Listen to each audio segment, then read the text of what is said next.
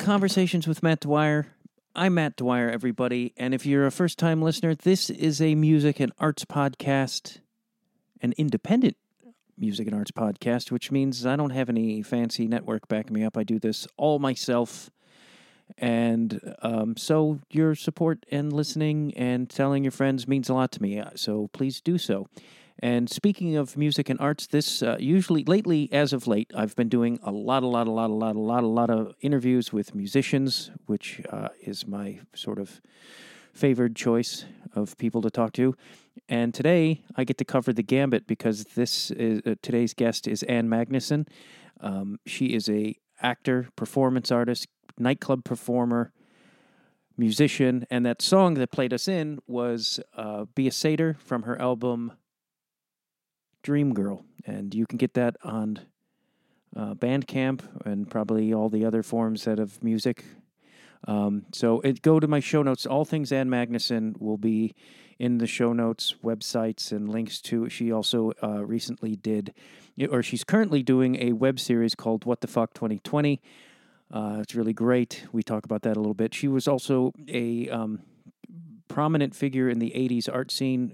A few months ago, I interviewed John Lurie, uh, all part of that scene, Basquiat, and um, we talk about uh, that world, New York 80s art scene extensively, a lot of other things. It's a really interesting episode. I'm very grateful that Ann took out the time to do this and um, also, uh, check out her. She has she has some other music she has under her name, Ann Magnuson. Then there's Bongwater and um, Vulcan Death Grip. Um, so uh, she has a massive body of work to explore, and as many links as possible will be in the show notes. Otherwise, just go Google Ann Magnuson. If you don't know much about her, there's a lot to know. A lot of pictures of her with Bowie. We didn't talk about David Bowie, but there's a lot of pictures of her and David Bowie. I think they did a movie together. And uh, David Bowie and I probably have seen the same movie at some point in our lives, so I have something in common there. Um, if uh, if you enjoy the conversations with Matt Dwyer, there is a whole community of things on my Patreon, um, which is also in my show notes. Uh, patreon.com slash Matt Dwyer. I think is my Patreon.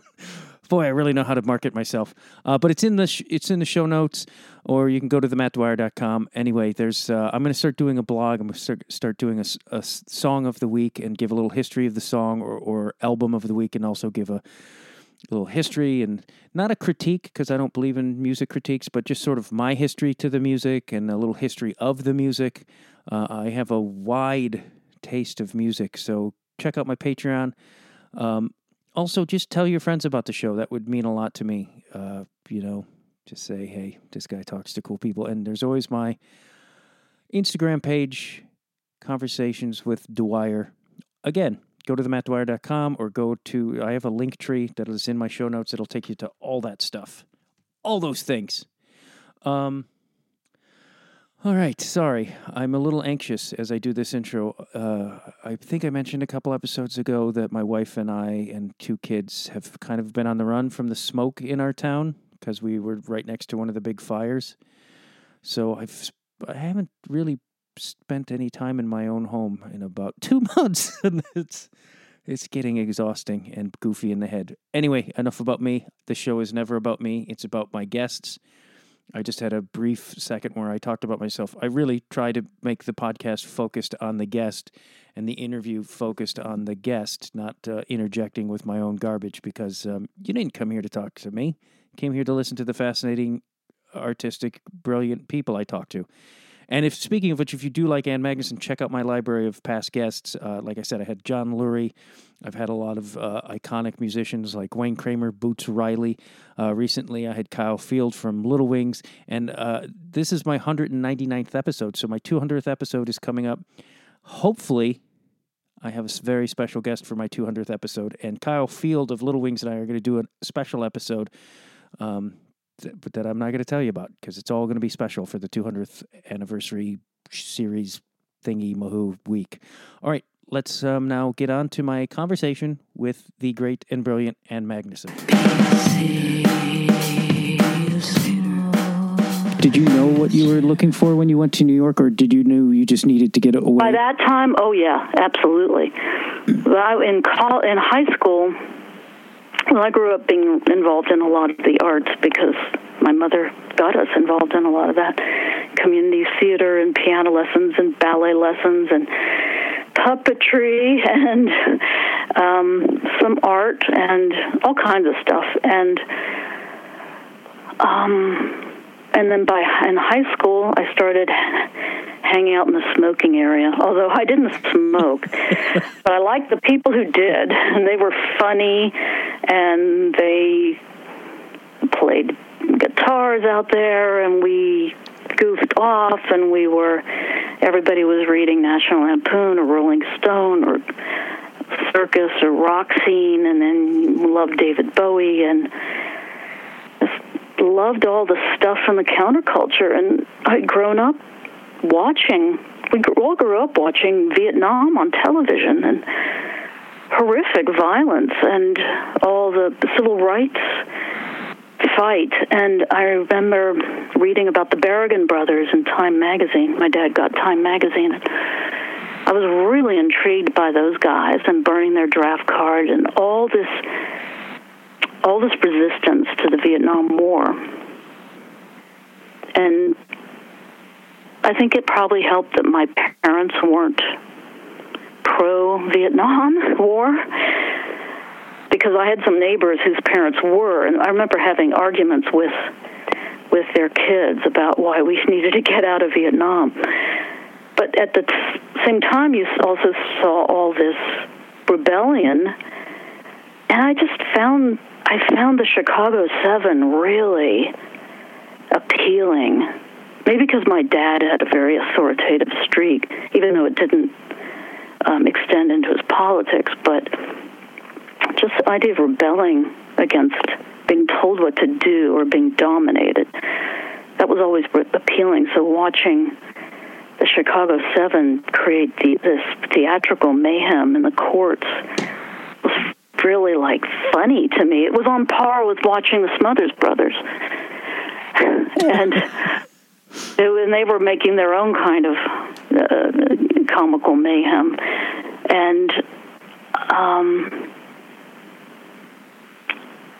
so. Oh, oh, yeah.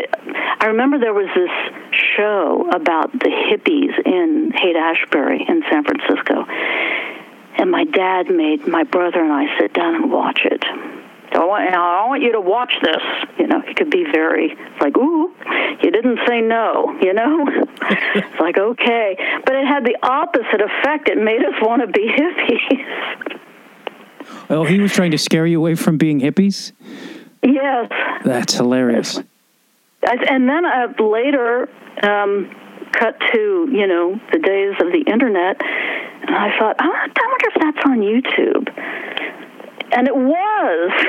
I watched it, and it was like it was no wonder. But on the other hand, as an older, um, hopefully more mature person, I was watching it and knowing more about kind of how that scene degenerated so badly.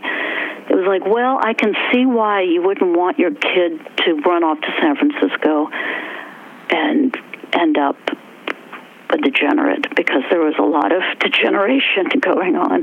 But on the other hand, I want to be in there in that park blowing bubbles and dancing around and being against the Vietnam War and that stuff was very intense and the people my age we carried that into our college well in high school that was I I was affectionately call my friends from then the glam rock hillbilly hippies.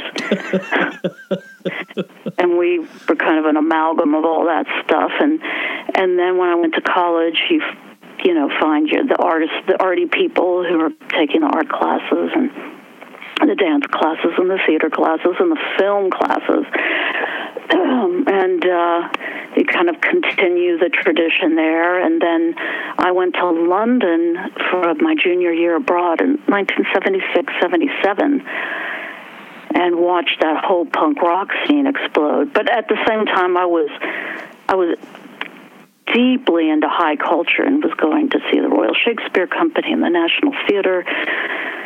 I had a moped and I just drove around London constantly looking, you know, going to galleries, going to movies, seeing, discovering filmmakers like Werner Herzog and Fassbinder and just things I'd never heard of, and getting to see paintings in real life rather than just a, a, a book. So it was very exciting, and then watching the punks like start to infiltrate the streets, and of course they were influenced by Richard Hell and um, the early the, the CBGB's New York scene, which I read about and devoured as I was a college student. So by the time I got to New York, I went back to to Ohio. I went to Denison University and directed a play.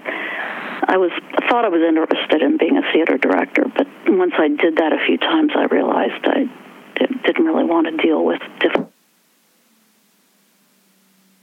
difficult people, you know, to try to corral. But I directed this. Um, it was a Polish expressionist play called The Madman and the Nun, and uh, that was sort of just that was so collegiate, 1977. But it, and I put Ornette Coleman music on it as the incidental music, and it turned out pretty good. The philosophy teacher at the time, he was a he's an expert in Wittgenstein, and he had this big red beard. He was a young guy, and he kept, you know, sleeping with his students, which I think he got in a lot of trouble for later. Not me, thank God, but he he. What I went back there decades later, he still talked about that pro- that production. It was like, oh, great, I love it. But I got to New York. I couldn't take stand. I couldn't stand being at that school anymore. So I um, signed up for this work study program for my last semester in, in senior year. And so I got to New York for that in January 78. And I wanted to work with somebody like Richard Foreman or um, the Wooster Group. I didn't even know. I don't think they even existed. They're called the Performing Garage. You know, the downtown avant-garde theater scene. Was Spalding Gray a part great, of that? Yes, yes, uh huh.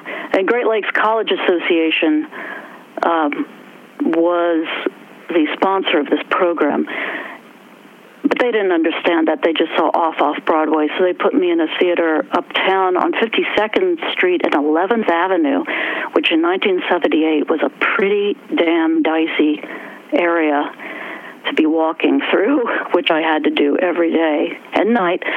Um, and that was called the Ensemble Studio Theater, and I was the interning for the uh, associate, no, the uh, the artistic director, and I learned a lot. Uh, but I went downtown almost every night to CBGB's or Max's, and combined downtown with this this uptown stuff, and realized that I didn't really want to be uptown. I wanted to spend more time downtown. Did it, it and uh, and women had more agency down there. I mean, a lot of people you could really just people made up, you know, alternate identities. You could create whatever reality you wanted to live in down there, as long as you did it on a dollar or five dollars a day. And P- Ellen Stewart was writing La Mama.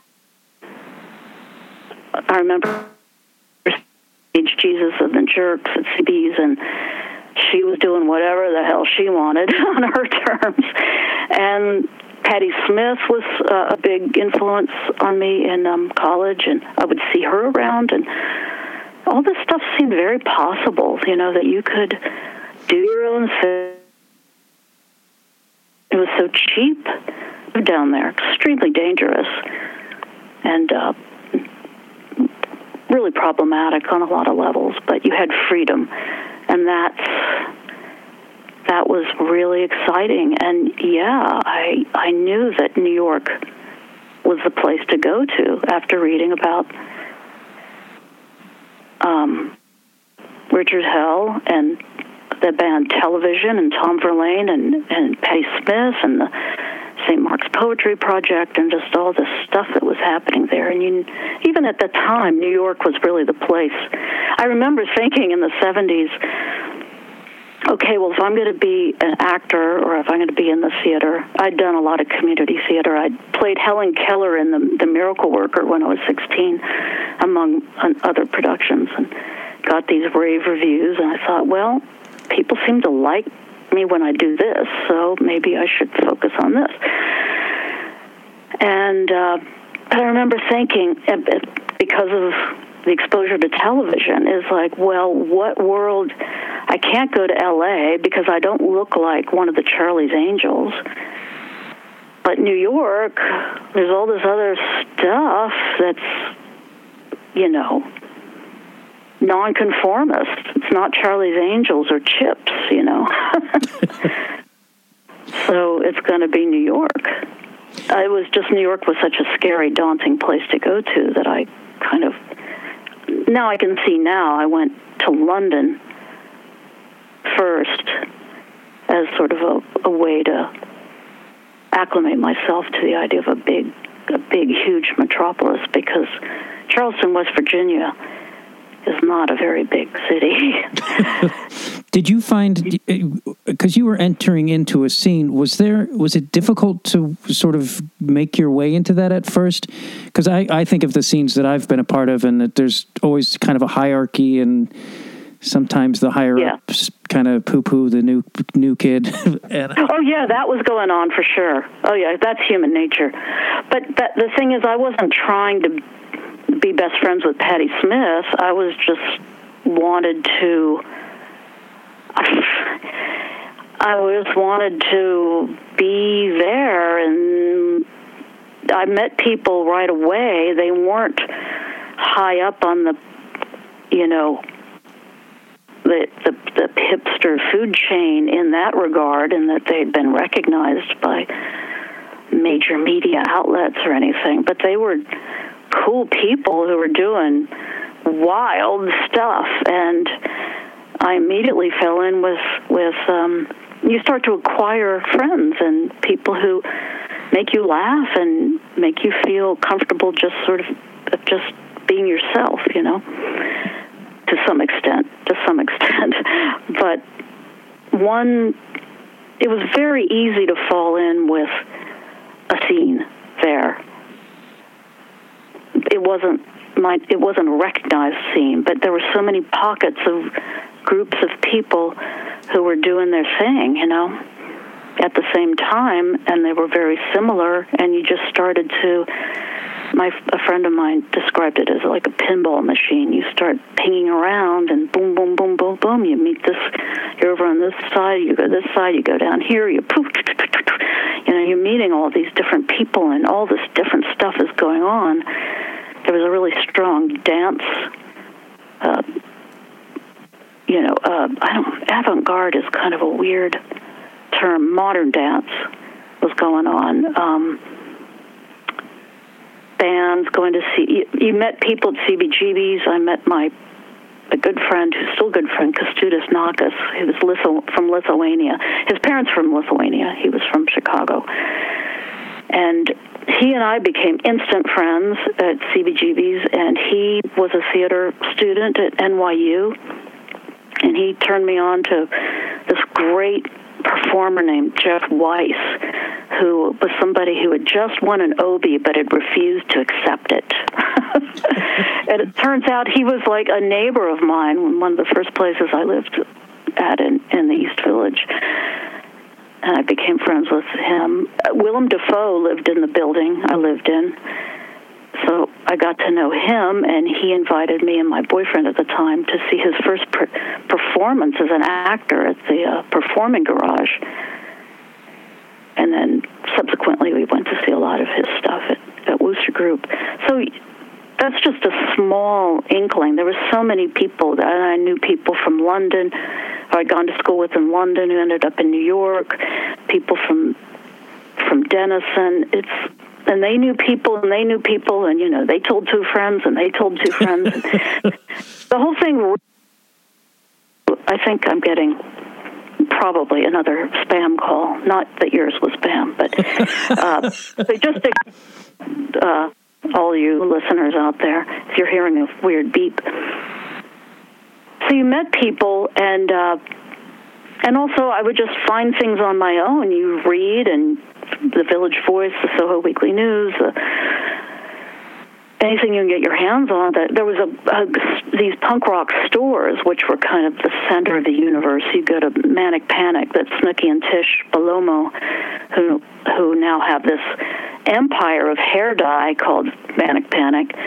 They had this store on St. Mark's Place. St. Mark's Place was uh, you'd go to particular hangouts, and uh, it all kind of snowballed. You just start meeting people, and then end up being in their shows. They would be in the things you did, and uh, a group of us ended up at Club 57. That became our hangout for a couple of years, and then we moved on to the Pyramid Club. But there also, I mean, there's dozens of places uh, whose names I can't uh, recall right now. There was a place I remember under a, it was a basement at this uh, building in on St. Mark's Place. Uh, between First and A, and I think for a while it was just called the the, the toilet or something. I can't remember the name. And it was just a basement room, and somebody had a DJ. There were a lot of the kids who liked rockabilly went there. I remember going there and dancing, and it was just packed full of people, and the floor was full, just covered in beer and garbage and but everybody was wearing their cute rockabilly outfits and dancing. And and that only kind of existed a couple of times. You just knew about it because you run into somebody on the street who said oh yeah this is where are you going? I'm going to here. I'm going okay. I love that that thing on the street that the internet has completely destroyed just the randomness you would walk you didn't have a plan there wasn't a agenda. You just would hang out. You'd hang out on on somebody's stoop, and then somebody would walk by, and you'd see them, and hey, or I know you, or blah blah blah. I remember running into Jean-Michel Basquiat one morning. Just, I think I was going to get a, a newspaper at Gem Spa, the famous uh, newspaper stand that was immortalized on the back of the New York Dolls' first album. That was so exciting when I got there. I'm like, oh my God, this is a place that was on that the back of the New York Dolls album, which I stared at all so for hours. And oh my God, there's Jerry Nolan. Oh my God, oh my God. And oh my God, there's Johnny Thunders. Oh shit you know, I'd see Richard Hell all the time on the streets of the East Village in the late 70s, and I'd break out in a sweat because I had such a crush on him. He was such like a punk pinup for me. that movie Smithereens that um, Susan Seidelman made captures that that sense, that kind of aimlessness, but it was kind of it was sort of a poetic aimlessness that all this spontaneous stuff would come out of. So you didn't have. I don't think people had plans like they have now. It, and when you're young, do you really have a plan? I mean, maybe Lady Gaga. You have you you general plan. You ooh. um, you want to have sex. You want to have fun. You want to see the Ramones, you know. I was able to do all that stuff. Does it seem like art scenes or just scenes in general get sort of I mean, I think this is even pre-internet, like cable, like MTV. It's like as soon as something becomes uh, even bubbling now, people already jump on it, and it's like almost. Oh yeah. Yeah. Absolutely. I remember I remember all of us the feeling of MTV coming in and co-opting all this, all the graphics and all the coolness. Even there's a movie called Blank City about the um, the new wave or no wave, whatever wave, um, underground um, movie scene that um, Amos Poe and um, James Nares, John Lurie, Jim Jarmusch, uh, and then Vivienne Dick. There were a lot of women doing it too. Um, were involved in Sara Driver. I, I was in her movie Sleepwalk, which also captures this this sense, this weird, magical aimlessness of New York before it got um, gentrified way, way, way, way before. But yeah, when all that stuff started getting jumped on in MTV, that was absolute commodification of all these things that that up to then felt more precious. There's a really interesting, you know, that book Low Life by Luc Sante, or and with my West Virginia accent, I was always calling it Sante, Luc Sante. You know that book, Low Life, about those people down there in New York, now Lower East Side. Uh, that's a good book, and um, his introduction is really good description of of um, the vibe. And one one uh, phrase really jumped out at me, and I, I hope I'm quoting it correctly. He called um, he called like what was going like the scene down there, uh, cocoon of marginality, living in a living in a cocoon of marginality. And yeah, we could talk for hours about that, the pros and cons of living in the cocoon of marginality. And of course, the ultimate, um, I mean, where that can ultimately go is heroin addiction. And I know a lot of people really wore their heroin addiction as kind of a badge of honor. Like that's where their, their nihilism took them and also it probably made them feel a lot better. Um, I, it always made me sick, and of course I had to try everything once. And I tr- did so much of that crazy shit in high school and some in college before I got to New York, and I'm so glad that happened because in a lot of ways I got it out of my system and uh, kind of dealt with all the repercussions of that stuff while I still was under the um, my parents' roof to some to some extent. But by the time I got to New York, I was really laser focused on I want to do avant-garde theater. I want to be part of the scene. I want to be creative in this this out of the box way. I want to do everything. And New York, downtown New York, you can if you don't know how to really play an instrument, you can be in a band. Although I could play the piano, but my problem was I was I was taught classical and I didn't really understand the simplicity of just three chords. so I thought, oh, that's too complicated. But I'm playing Mussorgsky in our East Village, you know, all these, you know, Bach and in our East Village hovel, the first one I had. And um and then later I figured out, wait a minute, I can wait, this is not rocket science. You just put this all this complexity aside and keep it and do all this stuff simply. And then you can do anything you want. I, I did I could be any character I wanted to be by just making it up, going to a thrift store, or finding you found so much shit on the street. I got some great furniture. Just I walked down the street and there's somebody put out this nifty little antique. It was a, this chair with a lamp on it. You could sit on it, but it had a desk connected to it it was really little and compact and very 19th century, or no, it was more like early 20th century. But I thought, this is cool. I just, it was pretty light. I thought, I'll just take this back up to my apartment. And there's so much stuff you could do by by finding things on the in the street. In Club 57, we made so many of our sets out of refrigerator boxes that were there were so many there was so much cardboard left on the streets that you would drag into the club, paint it, do your thing, and then throw it back out on the street the next day. And I love the disposability of all that. And you know, I think that, and yes, every scene gets kind of co-opted. Then somebody monetizes it, and then it becomes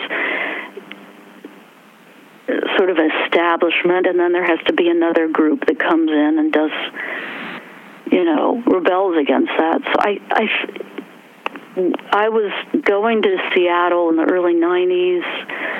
No, I think I went there. Anyway, I think what was going on with Seattle in the 80s was, you know, another version of what we were doing in New York. And there's stuff going on now, I'm sure, somewhere. You know, I see I can see it on Instagram with some of the people. I met this girl in Joshua Tree who was hitchhiking around. She was 23. She was just about to turn 24. And I thought, this chick is interesting. What is her story? And she was wearing like this crazy repurposed fur coat and all this homemade, this crazy homemade rigmarole it was very kind of hippie, but it reminded me of some West Virginia vibe or something. Well, of course, she was from Portland. And she was hitchhiking around. I thought, girl, you are going to end up. You're coming to our house. You're going to take a shower because you're filthy. And um, you're going to sleep here, and then we're going to try to send you on your way. And I'm going to do for you what nobody did for me when I was wandering around without a clue and getting into some crazy ass shit that if somebody had been paying closer attention, maybe I would would have been spared some of that. But she is an awesome artist, and her Instagram feed is so interesting. She's way off the grid doing making art out of roadkill that she finds and things in the nature. She's this wild nature child. But man, she's a real artist. Did you see anything uh, like yourself and her, like uh, your young? Yes, yes. In fact, she inspired me to kind of get back to something that I felt I had lost, going through the meat grinder of show business, and legitimate show business. That's an interesting. What what did you lose, or what do you feel like you got away from? Um well, I have this very practical side to me that knew I had to have health insurance.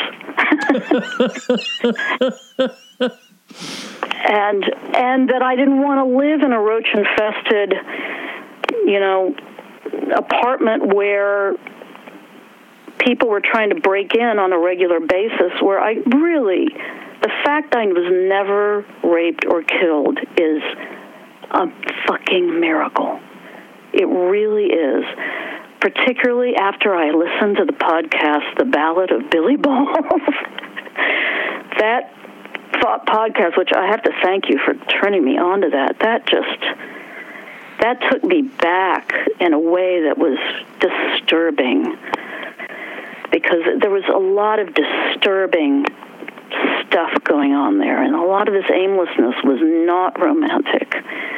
And peop- I saw people ruin their lives through drugs, through fantasy thinking where they weren't being practical.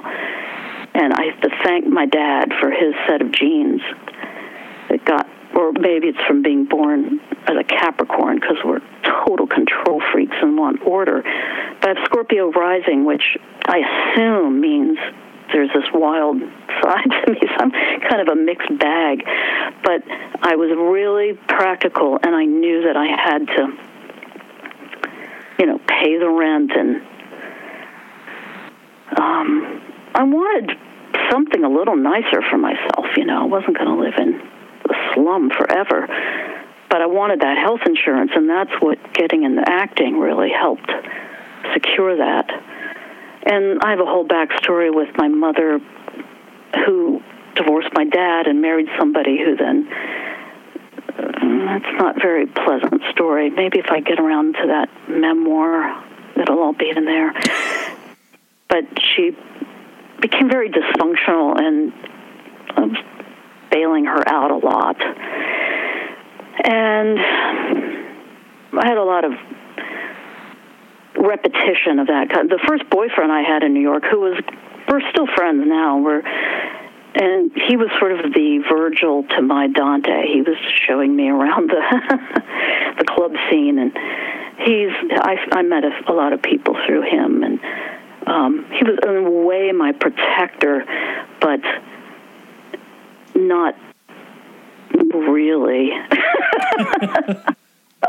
he's the only like he's the only person who ever hit me, and every, guy who ever hit me. Um, but he did that because oh, that's a long story.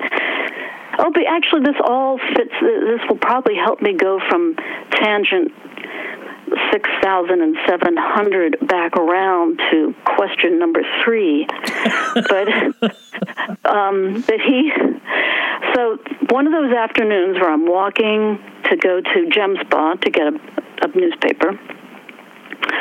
Um, probably to read about the Jonestown massacre in Guyana. Something was around that time period. I remember watching that on the our crazy little, teeny little black and white used television that we had in, stashed in the corner. But I I was walking around and and walked back down on St. Mark's Place. I was on. We were on 10th Street between and I run into Jean Michel Basquiat, who I knew, seen him around, and we, from all these clubs, we knew people just knew each other, and even if you hadn't really talked to them, you knew them. And there was only really a couple of hundred people in the East Village at the time who were quote unquote cool, and you knew who they were, usually because they were wearing all black, or they were had a crazy hairstyle or color, or their their shoes. That was a great indicator of it was cool. what kind of shoes they had on. You knew it was very clear. And you start to get to know people. And I started talking to him, and he was wearing, I remember, he was wearing a set of pajamas. He would wear pajamas, like cool vintage pajamas as an outfit. And um, we started talking, and one thing I love to do, thank God I got most of the drugs out of my system before I got into to New York. I loved coffee.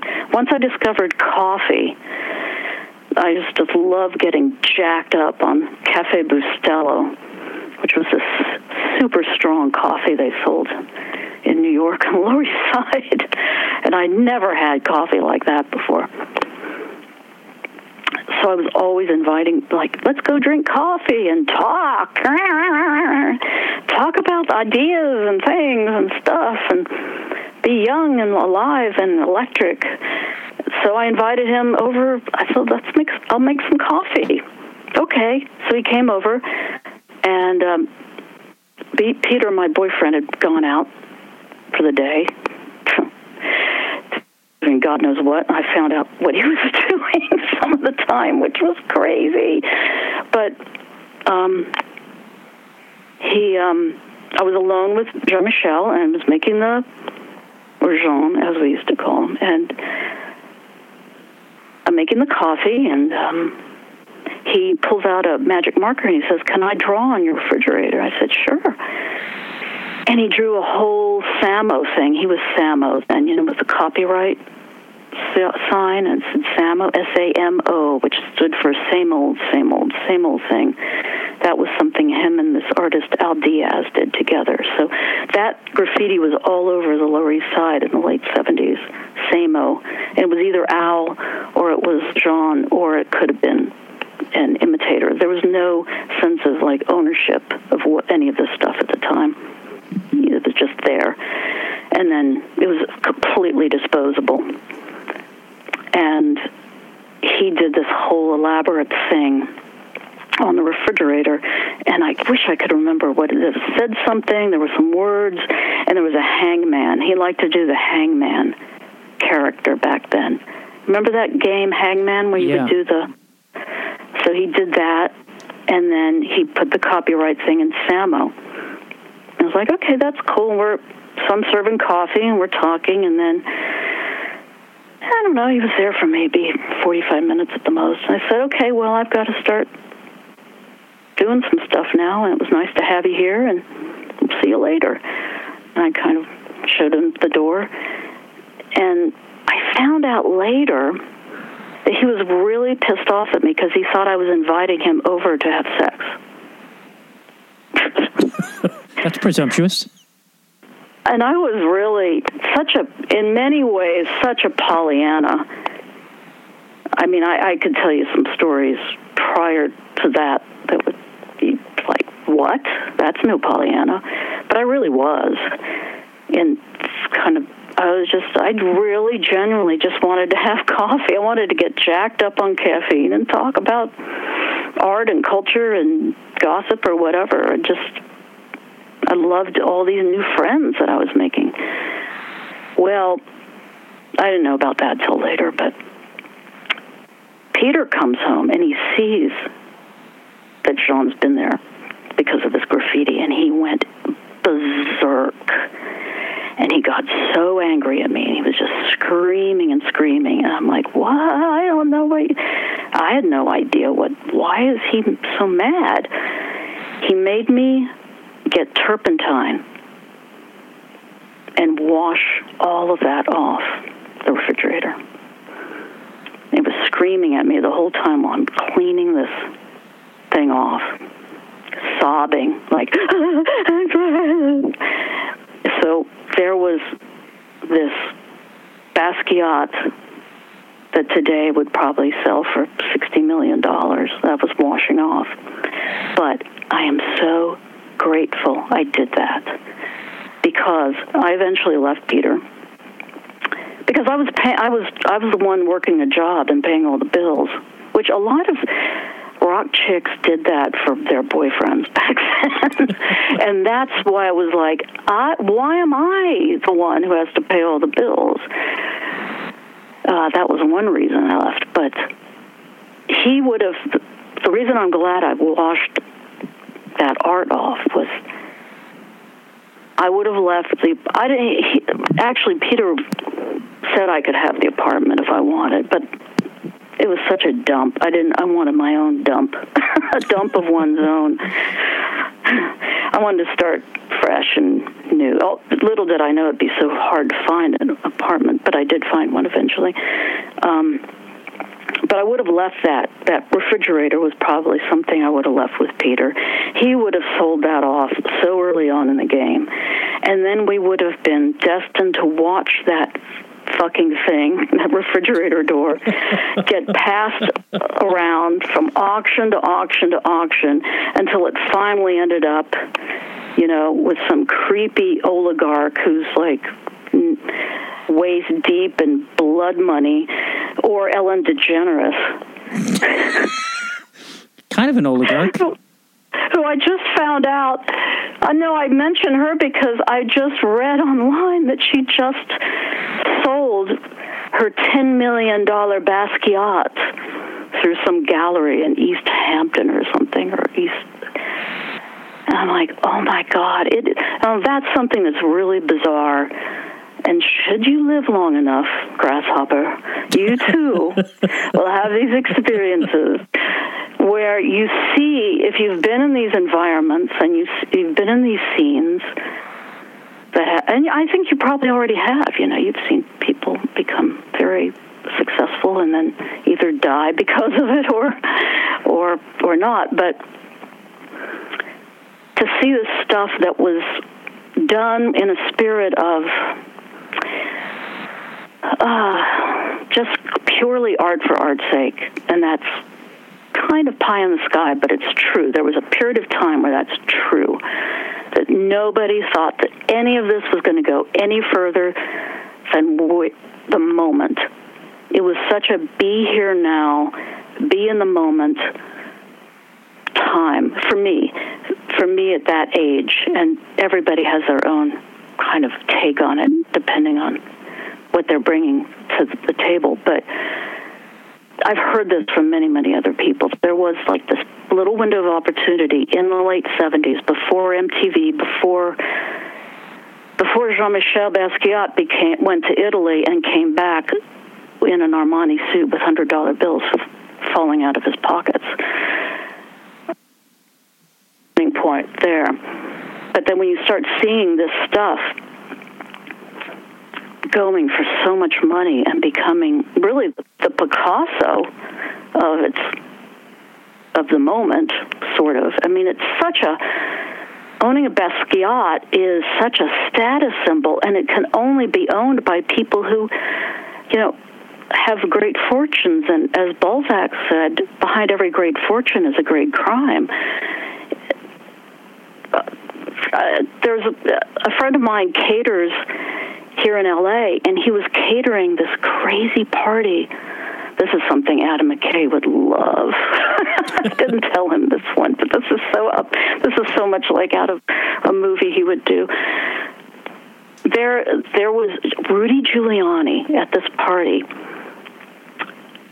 for super rich arch conservatives in Beverly Hills, and they were showing films, selling showing a, a, a, it was a presentation on home security systems, and I'm not talking about, you know, a little alarm you put on your your doors and windows.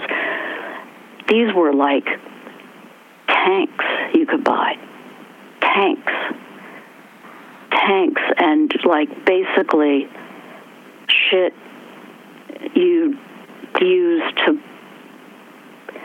you know, for your private army. And my friend, I, I was telling him, you have to write a book called I Caterer about your experiences catering these crazy LA parties with these people have so much money. And there's Rudy Giuliani. He's he's serving Rudy Giuliani a beef skewer with a Keith Haring behind him.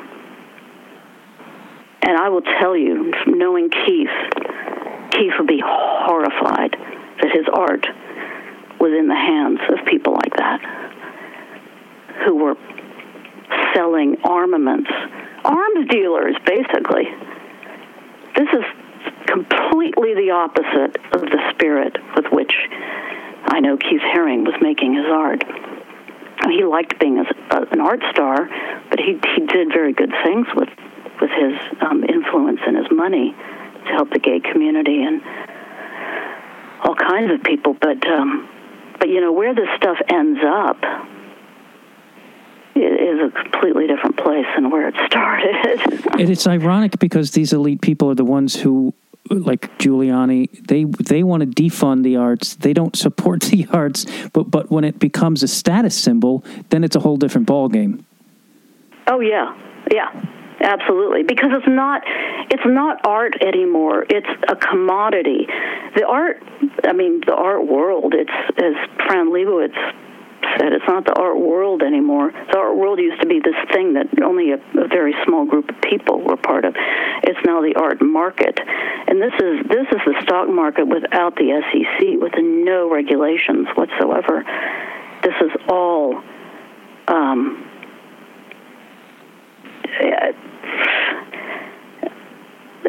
money laundering. Money laundering with with with the. Uh, oops, are you still there? Yes.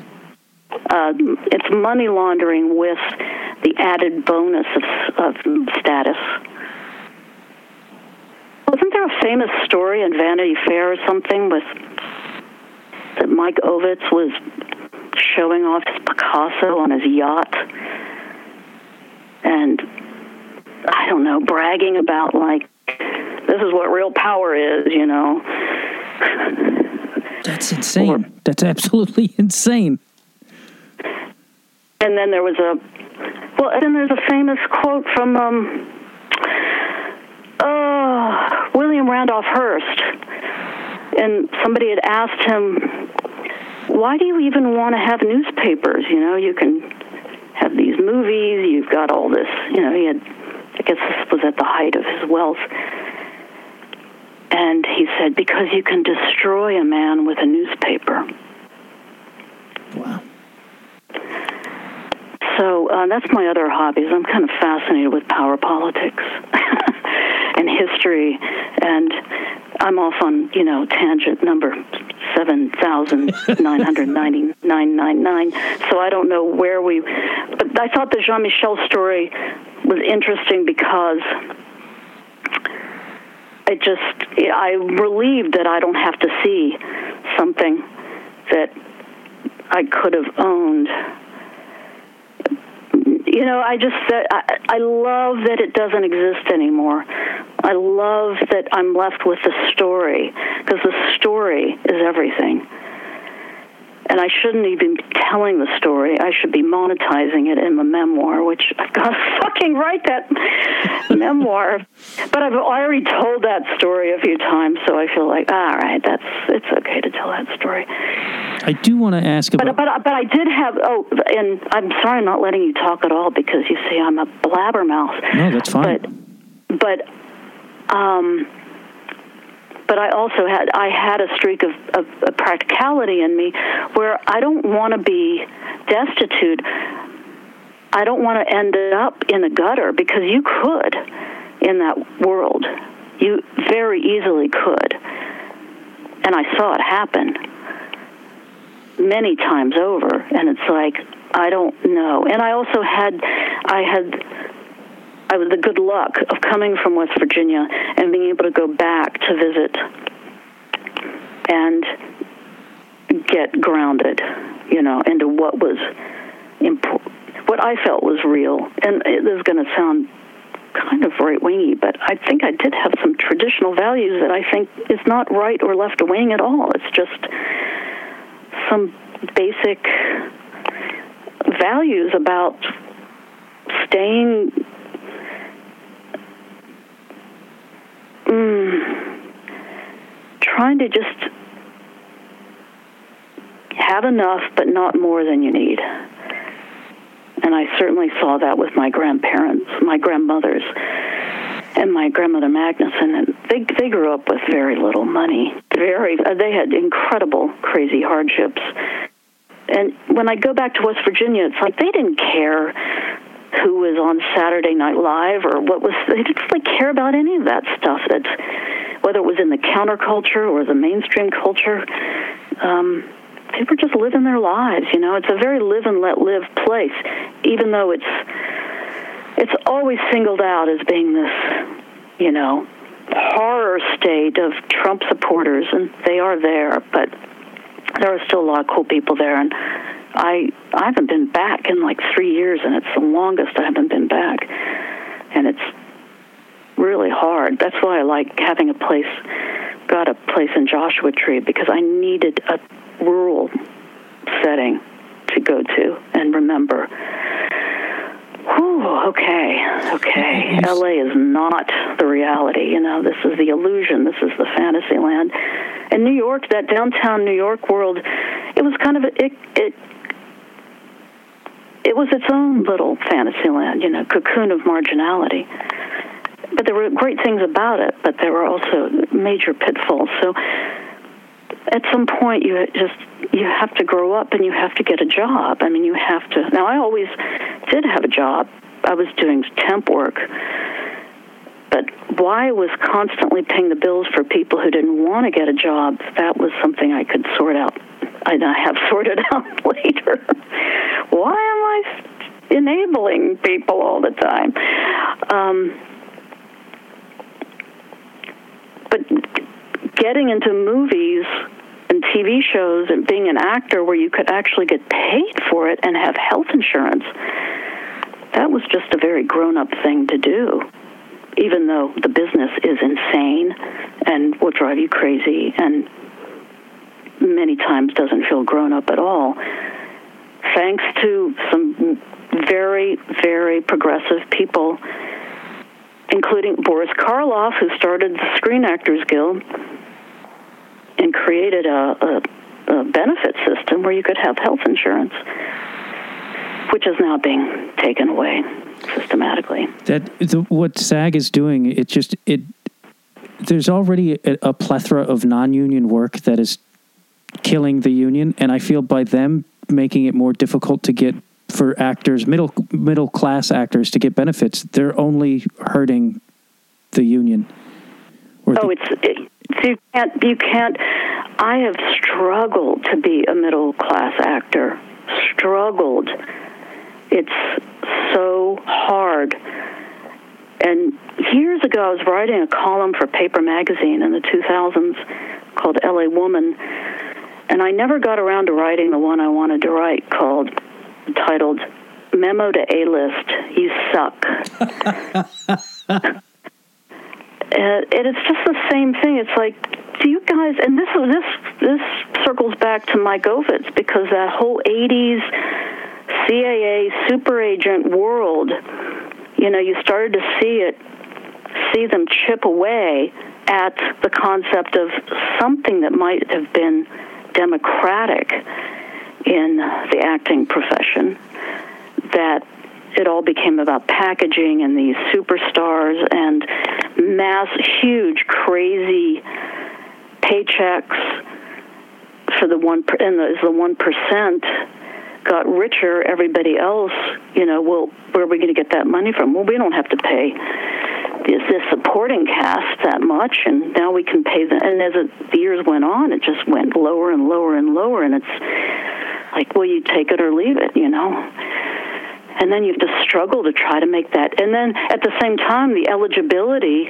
rates for for even being able to qualify for health insurance go up, up, up. And nobody, I don't think that merger, I don't know if that merger was so good or not. Um, I have to tell you something. I went I'm not the biggest Rob Schneider fan, or I wasn't until I heard him speak at a member uh, at a SAG meeting before the merger, and he got up there and he said, "Don't let this happen." They want to destroy the union. I'm one of the lucky bastards who's in the 1%. It's not going to affect me. It is going to affect you guys. And he gave a very impassioned, short, speech because uh, you know they're it's like those you can people line up and they can go talk at the microphone for a minute or whatever. And I thought, he's wow, this is amazing. This guy who doesn't have to be here is here saying what needs to be said. And I didn't think that merger was, I, you know, I mean, why didn't the the, the actors strike? Why that's everybody was just so terrified of the producers. All the A-list people are producers. I don't know. I don't think they don't care who, what's going on with the people who are, you know, in the end credits. No, it's it's amazing. I worked in production a little bit here and there, especially uh, when I first moved to LA, and uh, I know people have this view that LA is hip, uh, liberal and this and it's like but the amount of worker abuse that i had witnessed and was victim of and like underpaying yeah. people and and I, I had worked for a daily fee and there were days where I worked so many hours that my f- fee was under minimum wage each hour. Like it was like it was so abusive, and people yelling at you and throwing things at you, and it's like, where is that? That's that's the side yeah. of LA people don't know or think oh, exists. Oh, it's not. Li- this this is not. This is not liberal. This is pure vulture vulture capitalism, and it really. I I could see that turn. It's always been a really really rough business. My God, I love that Karina Longworth podcast, but man, it depresses me after a while. It's like, oh, oh my God, I can't hear any more misogyny and exploitation of human beings, particularly women, because I, you know, if I could give her an earful and maybe have my own season on that show.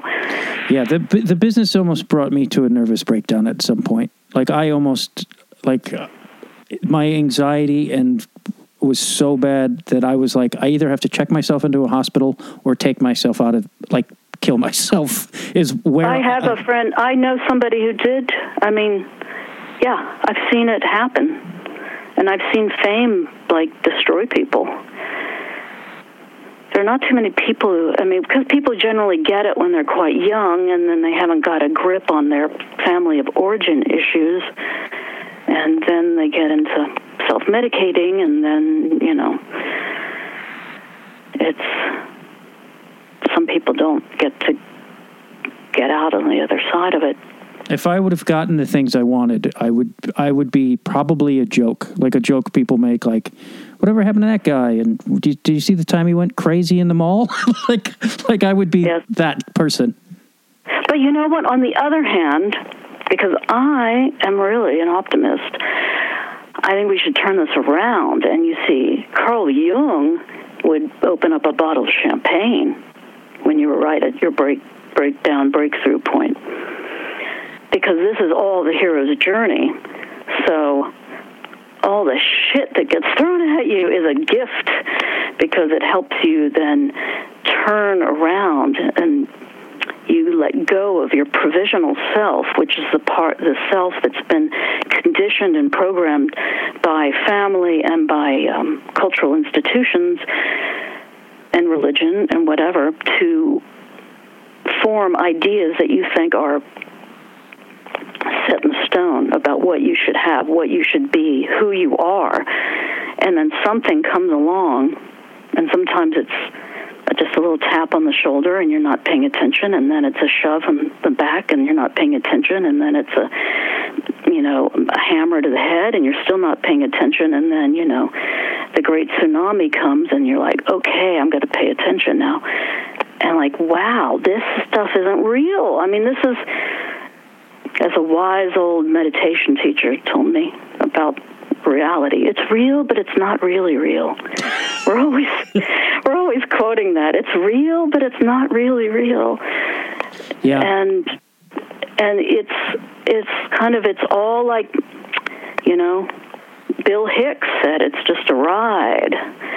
It's just a ride, but you've got to you know, expose yourself on really a daily basis to to the things that remind you of that and that get, put you into that grounded state. And if you have too much show business, you know you're gonna you're gonna go off the rails because I've had a lot of wonderful experiences and I'm really indebted to it in a lot of ways. But everything you've just said is true as well. And my, my husband said, whatever you do, don't talk about acting. I wanted to make sure we talk about uh, what the fuck 2020, which is the the video project you've been doing, and uh, oh, yes, I forgot about that. I also I'm just Yeah, curious yeah. because you said it's a homage to. Uh, um, uh, now my mind just went. Um, I have it. It's an homage to. God damn it, the French Godard. I, I don't know why I'm a fan of Godard's, and I don't. Oh no, there's one episode. Oh. One episode we made into an homage to Godard because there were so many jump cuts that I thought, well, why, what are we going to do with all these jump cuts? And I thought, oh, let's just make make it a thing, you know. Godard did. We can do the same thing, and then oh, let's make it a homage to Godard, and then it ended up being the most fun and our favorite episode. What the Fuck 2020, WTF 2020, is a web series that I have on my YouTube channel, and it was um, my reaction to the pandemic, and I do it in collaboration with a friend of mine named Adam Dugas, who is a performer and a filmmaker and um, a really fun, smart, creative guy who does many, many different things. And he's, um, I would shoot stuff using these weird dolls that my grandmother made in the 1950s for her grandchildren back in West Virginia. And she was, um, she was a Swedish immigrant who came over when she was six months old. And through Ellis Island, or through that building before there was an Ellis Island, there was this other building you went through before that, before they built the immigration station at Ellis Island. And she um, lost her parents in a pandemic. I don't. It wasn't the um, Spanish flu. It was some other horrible thing that people got and died of, probably tuberculosis, and was brought up by her um, her aunt, and they never threw anything away. And she was she's really my inspiration of how to live. She never learned how to drive. She did not have anything of luxury, but her house was full of stuff. Like every Life magazine ever published was in her attic, and that's where I got really into World War II and history and magazines and and she just had so much cool stuff and I've got a bunch of that cool stuff in my in my house. And among them were these funny little dolls that she made out of t- um, pipe cleaners and old stockings and any kind of yarn or fabric remnants that she had laying around and she was did beautiful crochet and made crocheted faces and embroidered faces so um I've inherited these things, some of them. My cousins have a whole bunch of other ones. And I decided, well, I I was making these crazy little videos on Facebook just to out of using these dolls and reverting back to my puppetry roots. Since I took a puppetry class in second uh, uh, yeah puppetry class in second grade and then did puppet shows in my, my basement for a long time after that. So I thought, well, I'll just shoot these dolls as puppets and say whatever's on my mind, make these episodes about the pandemic as it unfolds, and it's become like a diary of what's what's on my mind or what's been happening uh, during the course of this pandemic. We don't know what's going to happen next, as we don't know what's going to happen next. But um, the Guardian episode was a testing and John, my husband, and I to get a test in at Dodger Stadium, which was such an experience, wild experience, and I wanted to take the dolls to record that experience, but using them as the uh, the surrogates and. We were both negative, but then I had another friend who did the same thing, and they were positive. So, um, in our last episode, Dust Bunny is positive, and we have we are still in the midst of creating episode 10 the 14 day quarantine dream, and we decided to just go full out and go total psychedelic. There's a lot of psychedelia in some of those different episodes because I've had crazy dreams all my life, which is probably why I got drawn into Jungian psychology. And I write them down almost every morning, not always, you know, one day maybe I should do a podcast of those dreams. They ended up being a lot of Bongwater songs and stories. A band I had back, back in the day, and um, and actually just recorded one for um. Do you know that that DJ consortium Dub Lab? I do not. Out of here in LA, they're very cool, and they've got um, and um, I'm been doing some collaborations with them, and that reminds me of the old days. They're really fun. They do music. They have a, a, a web channel, and uh, they have a group in uh, a Dub Lab Germany and Dub Lab Japan. So um, that track is going to be available in a couple of months, I think. And I used one of my pandemic dreams for that too. Um, but we incorporate a lot of my my dreams into the what the fuck 2020 as well, and that's when it gets to be kind of like an an old Bongwater song, but with new new information. And those dreams are very very useful, good resource material for me for for monologues for songs, which I can't perform because we can't get into a theater or a, a stage. But this is a way for me to be creative during this time and not go completely crazy.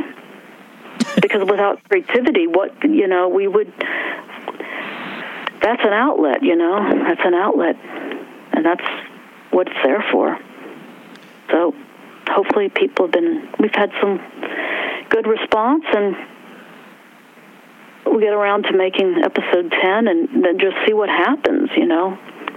I have ideas for what the episodes are, but then reality intrudes and you got to change it because Lord knows what kind of episode we're going to have on November 3rd. Ugh, I can't even. I, I'm I'm trying to decide what I'm going to do that evening because I can't sit in front of the TV like I did last time and have a meltdown. So I, I have I have no Yeah. answer yet, but I'm not sure what it is. Well, take heart if it's a repeat of 1984, that was like some of the most creative years of my life. you just dig in that you you just build the trenches and then you you know you throw the glitter bombs. Thank you again so very much. Yeah, thank you for being interested.